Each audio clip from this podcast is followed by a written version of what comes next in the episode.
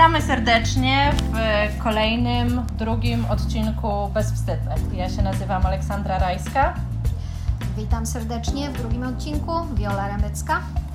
I dzisiaj chciałyśmy poruszyć taki temat, czy feminizm to luksus? Mhm. Czy myślenie o feminizmie to jest takie fiubździu w głowie, które jest tylko dla niektórych, które jest tylko dla wybranych, czy też feminizm to jest coś takiego, co powinno nas dotyczyć wszystkich, wszystkie i co tak naprawdę zmienia życie każdej osoby. Mhm. To jest a, mm, głos, czy głosy, które do nas dotarły po, po pierwszym odcinku, że no bardzo ciekawy pomysł, bardzo piękne logo, a, ciekawa in, inicjatywa, ale może to jest właśnie luksus dla wybranych. Dlatego zdecydowałyśmy się dyskutować, czy podjąć dyskusję e, z tym tematem. Wiesz co, Ola, to co jakoś ważne przede wszystkim, to takie podstawowe odpowiedzenie sobie na pytanie, co to jest feminizm? Tak, i, i myślę, że właśnie jakoś tak wspólnie też tak jesteśmy ciekawe też Waszych głosów, czym jest feminizm dla Was, ale chciałyśmy zacząć od, od jakichś takich definicji, które dla nas wydają się prawdziwe. Mhm. O, w pierwszym a, momencie, jak zadałam sobie to pytanie, czym jest feminizm, nie umiałam odpowiedzieć na to pytanie. Zdałam sobie sprawę z tego, że to jest a, a, właściwie coś, co określa całą masę moich życiowych wyborów. To jest nie tylko jakaś teoretyczna definicja pewnego światopoglądu, e, wyboru społecznego, sposobu życia, ale to jest właściwie filozofia na życie, dla mnie osobiście, która integruje różne istotne elementy e, i porządkuje również różne istotne elementy w moim życiu.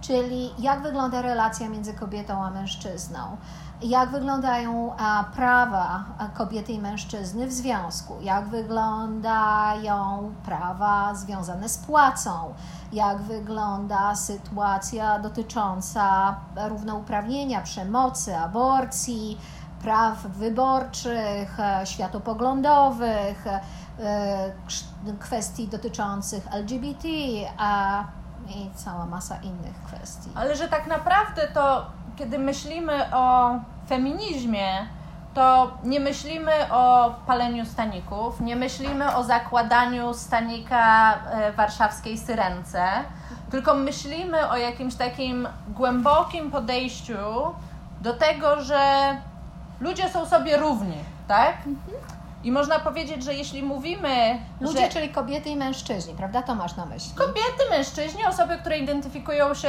jakoś pomiędzy, no tak. osoby, tak. które identyfikują się w jakiś inny sposób. Tak, że ludzie są sobie równi i że ta równość to nie jest tylko taka równość osobista, że ja w mojej relacji z moim partnerem czy z moją przyjaciółką, tak, jestem równa, tylko że to jest taka równość, która wynika z praw. Mhm. To jest taka równość społeczna, która nie wynika z jakichś czyichś osobistych wyborów, tylko że z tego, że społeczeństwo i normy społeczne wspierają tą równość, mhm. tak? Czyli to jest ideologia, która zakłada pewien rodzaj wysiłku, czasami walki, o to, żeby dbać o to właśnie, żeby ta równość miała miejsce, co nie jest oczywiste, jak wiemy z historii, ale też i e, e, podążając za informacjami dnia codziennego w, w tym a, aktualnym świecie. Dokładnie, tak? Czyli i będziemy mówić o tym, w jaki sposób jakby kobiety wykonują pracę społeczną, która jest doceniana i niedoceniana cały czas w, w społeczeństwie, ale że jeśli mówimy o takiej równości ludzi, to powiedzenie, że feminizm jest luksusem, zakłada, że to, że kobiety są na niższym statusie niż mężczyźni i to, że kobiety chcą być równe mężczyznom, to oznacza, że one się domagają czegoś, co im się tak naprawdę nie należy, one domagają się czegoś więcej niż tak naprawdę dostały, że gdzieś powiedzenie to jest luksus, zakłada, że kobiety mają to, co mają, nie mają tego, co nie mają i niech się nie awanturują. Dokładnie. Czyli jak to w tym polskim powiedzeniu, kobiety, dzieci i ryby głosu nie mają. Tak, tak, dokładnie. Trochę tak, że trochę, nie wiem, ja e, pamiętam jak była cała cała rozmowa, tak, o tym, że urlop tacierzyński, tak? Mhm. Podczas gdy w Skandynawii mówi się o urlopie rodzicielskim, mhm. tak? Ponieważ jakby założenie jest takie, że o, są dwie osoby, które są rodzicami, tak? I ja trochę sobie myślę, że dopóki że dopóki tak naprawdę jakby gdzieś wskazujemy kobiety na robienie pewnych rzeczy, mężczyzn na robienie innych rzeczy, a te osoby, które chcą gdzieś robić albo jedno i drugie, albo jakoś to po swojemu, tak naprawdę jakby wtedy są poza tym porządkiem. Właśnie to jest taki bardzo, bo to, wydaje mi się to bardzo ważnym i takim ciekawym wątkiem, że e, w stereotypowym, bo to też warto jakoś podkreślić, że jest bardzo wiele stereotypów wokół rozumienia tego, czym jest feminizm.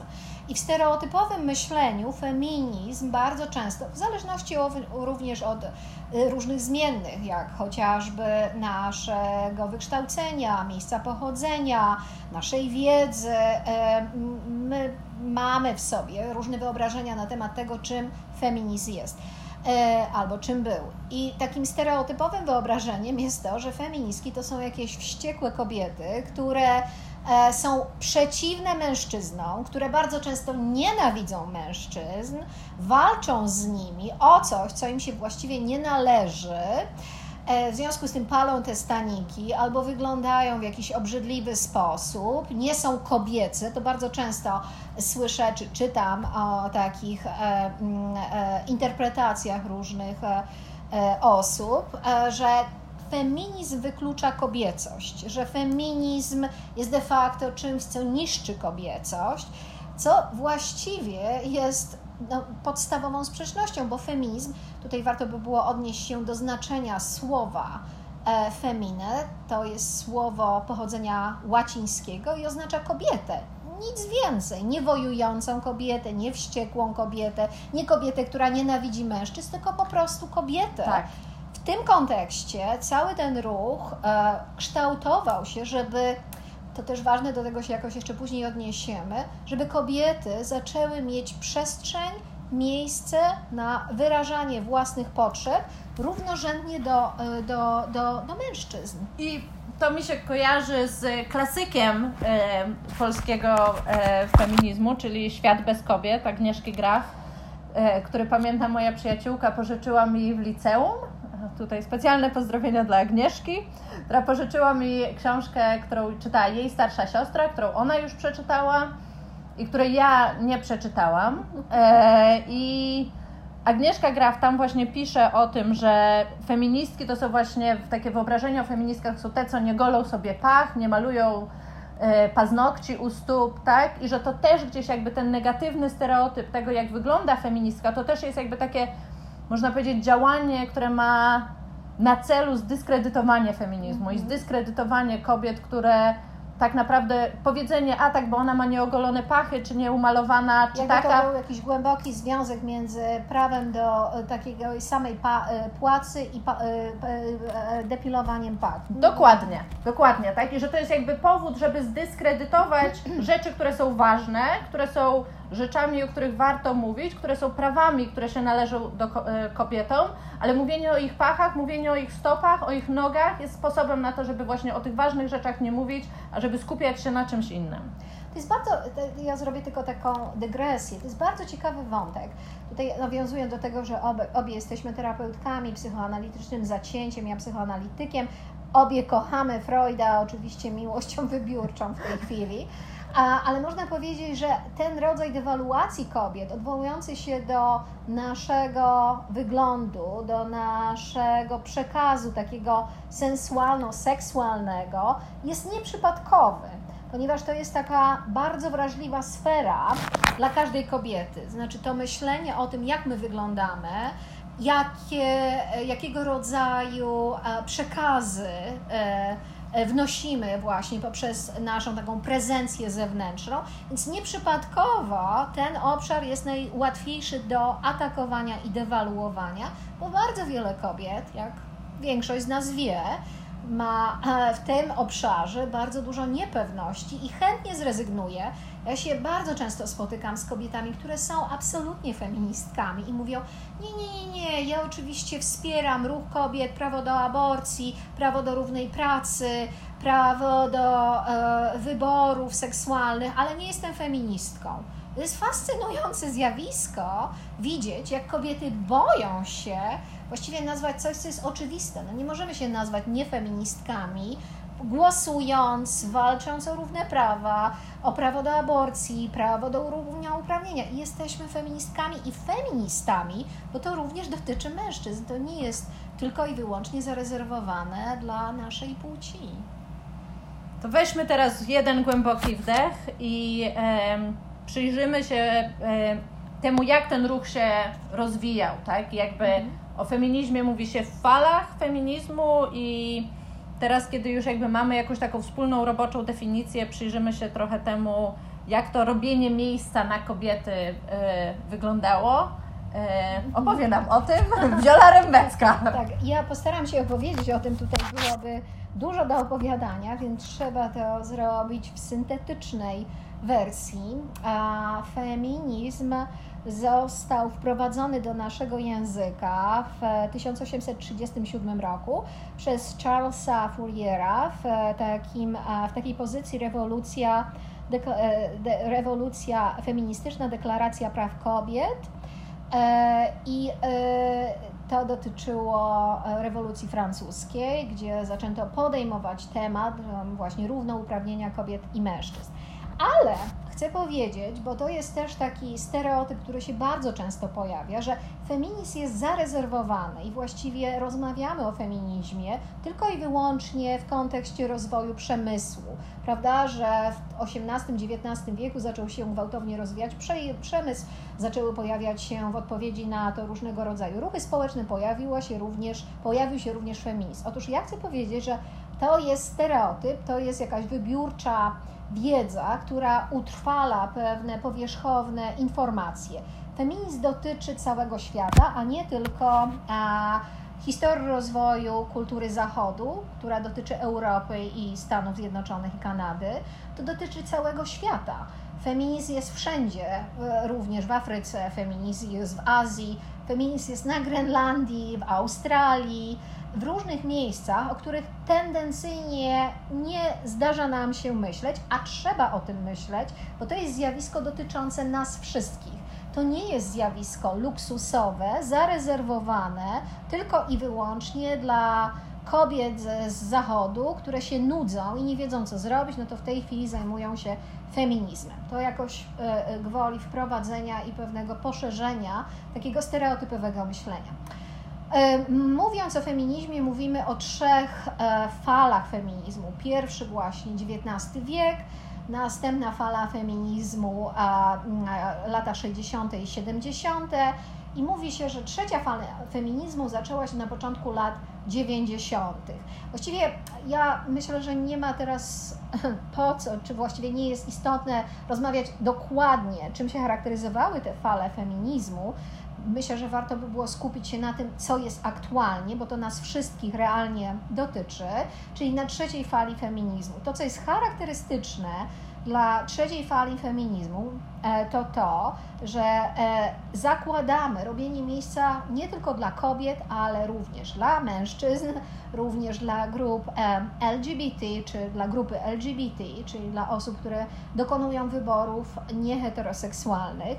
Również rozmawiamy o właśnie o takim mm, ciągnącym się, czy rozwijającym, czy może bardziej dopominającym się coraz bardziej o uwagę e, o wyborach niebinarnych, czyli takich, które nie dotyczą właśnie wyborów heteronormatywnych. I również e, rozmawiamy o, o tym, co mnie osobiście jest szalenie bliskie, istotne, czy co mnie bardzo zajmuje, o tak zwanej intersekcyjności, czyli o tym właśnie, że feminizm to jest również kolor skóry, to jest również pochodzenie, to jest również grupa etniczna, do której e, przynależymy i to jest szalenie ważne, żeby właśnie robić miejsce i w naszym myśleniu, i w naszym rozumieniu dla czegoś, co nie jest dla nas typowe. Pochodzimy z Polski, gdzie przez lata właściwie, ja nie pamiętam, chyba pierwszy raz, kiedy zobaczyłam osobę o innym kolorze skóry, to było wtedy, gdy miałam 10 lat i pojechałam pierwszy raz na parę miesięcy do Francji. To było pierwsze moje doświadczenie zderzenia się i spotkania ze sobą która była innego koloru skóry niż ja. Pochodzimy z takiego kraju, gdzie przez lata żyliśmy w pewnym e, odseparowaniu. Ale właśnie jak mówimy o feminizmie i o tej takiej intersekcyjności, o tym przecinaniu się różnych rzeczy, tak? To mówimy o tym, że moje doświadczenie jako kobiety z Warszawy jest inne niż doświadczenie kobiety z Krakowa, jest inne niż doświadczenie kobiety z Kazimierza Dolnego, jest inne niż doświadczenie kobiety z jakiejś innej miejscowości, że to, gdzie się rodzimy, jak jesteśmy wychowane, w jaki sposób, gdzieś tak jak Wiola mówiła, tak? To jest rasa, to jest religia, to jest status społeczny, to są wszystkie rzeczy, które się przecinają, tak? I w związku z tym, jakby, i gdzieś można powiedzieć, że w ciągu historii, tak, jakby było bardzo wiele sytuacji, w których jakby pewne grupy kobiet były wykluczone, tak? W Stanach Zjednoczonych Pierwsze kobiety dostały prawo głosu w 1920 roku, ale to były kobiety, które są zamężne, które posiadają ziemię i które są białe. Tak? Mhm. Czyli bardzo można powiedzieć, że jakby definicja tego, kto jest kobietą, była bardzo ograniczona. Mhm. Tak? Mhm. I dopiero w 1965 roku czarne kobiety dostały prawo głosu. Mhm. Tak? Czyli jakby dopiero wtedy definicja kobiety objęła nagle też kobiety, które są czarne. I o tym mówimy, kiedy mówimy o właśnie takiej intersekcyjności, tak? Jakby z jednej strony chcemy chwalić sufrażystki, jakby sufraż jest jakby czymś, co jest jakby myślę, że bardzo bliski wielu osobom, jest dużo powodów do dumy i kobiety w Polsce, które zaczęły głosować w 1918 roku i obchodziłyśmy tak jakby 100 lat prawa głosu i tak dalej, i tak dalej to zawsze wykluczało jakieś grupy kobiet, tak? Nie każda kobieta mhm. była równo kobietą. Mhm. I kiedy mówimy o intersekcyjności, to mówimy właśnie o tym. W tym sensie rozmawiamy również o prawach kobiet w różnych innych miejscach na świecie. Zarówno w takich miejscach, gdzie, e, gdzie e, jest coś takiego, co jest dla mnie fascynującym zjawiskiem, matriarchat, Coś, czego są... wiele osób się obawia, że feministki dążą do ustalenia matriarchatu. Tak, tak, to jest jedna z koncepcji przeciwna feminizmowi. E, czyli miejscach, w których nie trzeba walczyć o prawa kobiet, bo one są ustanowione jakby a, w opozycji do patriarchatu, w którym my żyjemy. No, ta, taka jest rzeczywistość ale też e, o miejscach, w których prawa kobiet e, właściwie nie istnieją, a takich miejsc jest całkiem sporo. E, głównie to jest Bliski Wschód, kraje, które cały czas opierają się na tradycji religijnej, głównie na szariacie, gdzie prawa głosu i stanowienia, nawet prawa do prowadzenia samochodu, o czym wiemy, prawda, nie, kobiety nie posiadają. Tak, ale tak naprawdę jakby gdzieś znowu wracając do tego, co mówiłyśmy wcześniej, że jakby nie ma, nikt nie jest wolny, dopóki wszyscy nie jesteśmy wolni, tak? Że tak naprawdę jakby nawet jeśli możemy, bardzo łatwo jest czasem powiedzieć, tak, te inne kraje, tam nie ma praw, tam nie ma praw, tak? W Polsce, i tutaj cytuję Instytut Badań Strukturalnych, e, ich raport z 2019 roku, e, który mówił, że kobieta i mężczyzna, tak? Taki sam wiek, takie samo wykształcenie, taka sama sytuacja rodzinna, kobiety zarabiają o 18% mniej. Tak? Czyli jeśli mamy lekarza i lekarkę, którzy są w dokładnie takich samych sytuacji, w takiej samej sytuacji życiowej, takie same wykształcenie, to ona będzie zarabiała 18% mniej niż on. Mhm. Tak? Że, tak na, że to jest jakby dotyczy też jakby tak, Najwyższa Izba Kontroli stwierdziła, że w administracji publicznej, tak, mężczyźni zarabiają o 15% więcej. Tak? Dostają więcej nagród, dostają więcej promocji na wyższe stanowiska i że tak naprawdę jakby gdzieś to nie są abstrakcyjne problemy, mhm. tak? Znowu, to nie jest luksus, jeśli ktoś zarabia mniej pieniędzy, mhm. tak? I dążenie do tego, żeby dostawać równą płacę za równą pracę, nie jest y, czymś abstrakcyjnym. W Stanach obchodzi się co roku tak zwany Equal Pay Day, czyli Equal Pay Day to jest dzień, w którym jeśli od 1 stycznia do 31 grudnia mężczyzna zarobi tyle pieniędzy, to w którym momencie kobieta zarobi tyle samo, tak? I w tym roku to wypadło w kwietniu, czyli kobieta musi przepracować rok i cztery miesiące, żeby zarobić tyle, co mężczyzna zarobił w rok. I to są jakby realne różnice w tym, co mogą kobiety osiągnąć swoimi pieniędzmi, swoim wykształceniem, do którego dążą tak samo jak mężczyźni, a co mogą osiągnąć mężczyźni, tak? W Polsce tylko co szósty prezes dużej firmy to jest kobieta, tak? Jakby nie mówimy tutaj o krajach, w których gdzieś w Europie jakby to No jest właśnie. równiejsze. I możemy i też będziemy się tutaj wspólnie zastanawiać w kolejnych odcinkach nad tym, czemu tak jest, tak? Czy dlatego, że to na kobiety spada większość tak zwanej bezpłatnej pracy, opieki nad dziećmi, opieki nad rodzicami, opieki nad swoim partnerem czy partnerką, tak? Że to jest taka praca, którą kobiety wykonują, która nie jest płatna, która nie jest doceniana, a która sprawia, że później są pomijane w, róż- w pracy, która jest płatna. Ja e, e, trochę z innej strony, tak jak wspomniałam w pierwsze, w pierwszym naszym odcinku, od e, dłuższego czasu zajmuję się e, realizacją projektu Rape a History of Shame. Przepraszam, że mówię po angielsku, ale ten projekt funkcjonuje w tym języku. Czyli mówiąc po polsku, a, a, e, gwałt, historia wstydu, ale pozostanę przy, przy wersji angielskiej. Robiłam bardzo dokładny research na temat sytuacji prawnej gwałtu właściwie na całym świecie. I odniosę się w tej chwili do dwóch e, dla mnie jakoś szczególnie uderzających e, e, informacji, które wynikały, wyniknęły z, tego, z, tych, badań. Jedna dotyczy Japonii.